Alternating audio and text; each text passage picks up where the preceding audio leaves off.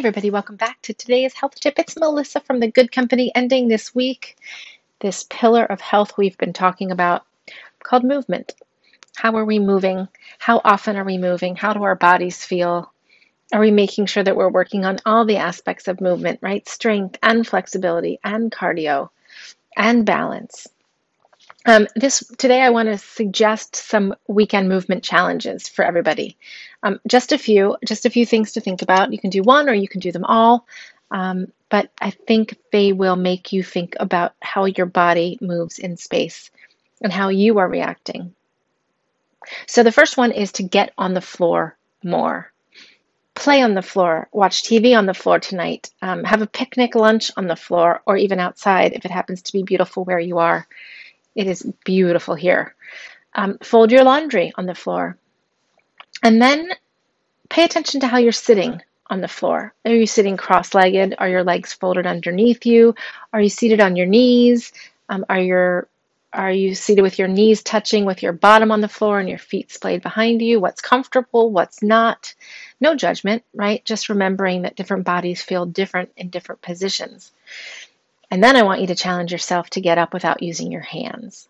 So, starting on your bottom, your feet wherever you're comfortable, how can you shift your body side to side, front to back, to get up on your feet without using your hands? That's challenge number one.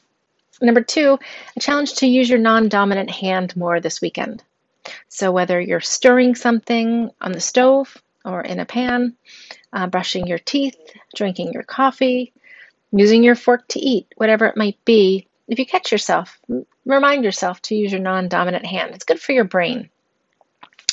Uh, another another movement challenge for the weekend: try to put your socks on while standing up. Caveat: if you have balance issues already, or if you're tend if you're older, frailer, um, maybe not this this one's not for you. But if you're young and pretty active and you think you have a good sense of balance, try to put your socks on one at a time while standing up. You can stand in front of a wall so that you know you can lean back to that wall if you start to topple over. It gives you a little security.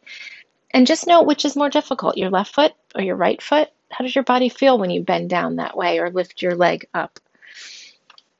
And the last uh, movement challenge for the weekend is to crumple some newspaper. I don't know if you have a newspaper or some regular paper.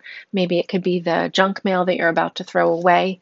Really crumpling it into the tightest ball that you can get, both hands, really works all of those joints in the hands and the wrist.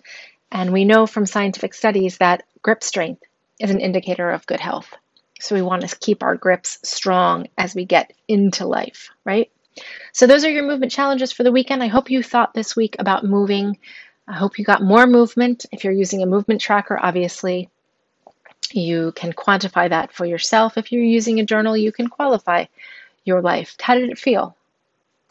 So that's something to think about. Next week, we take on a new pillar of health. Can't wait. See you then.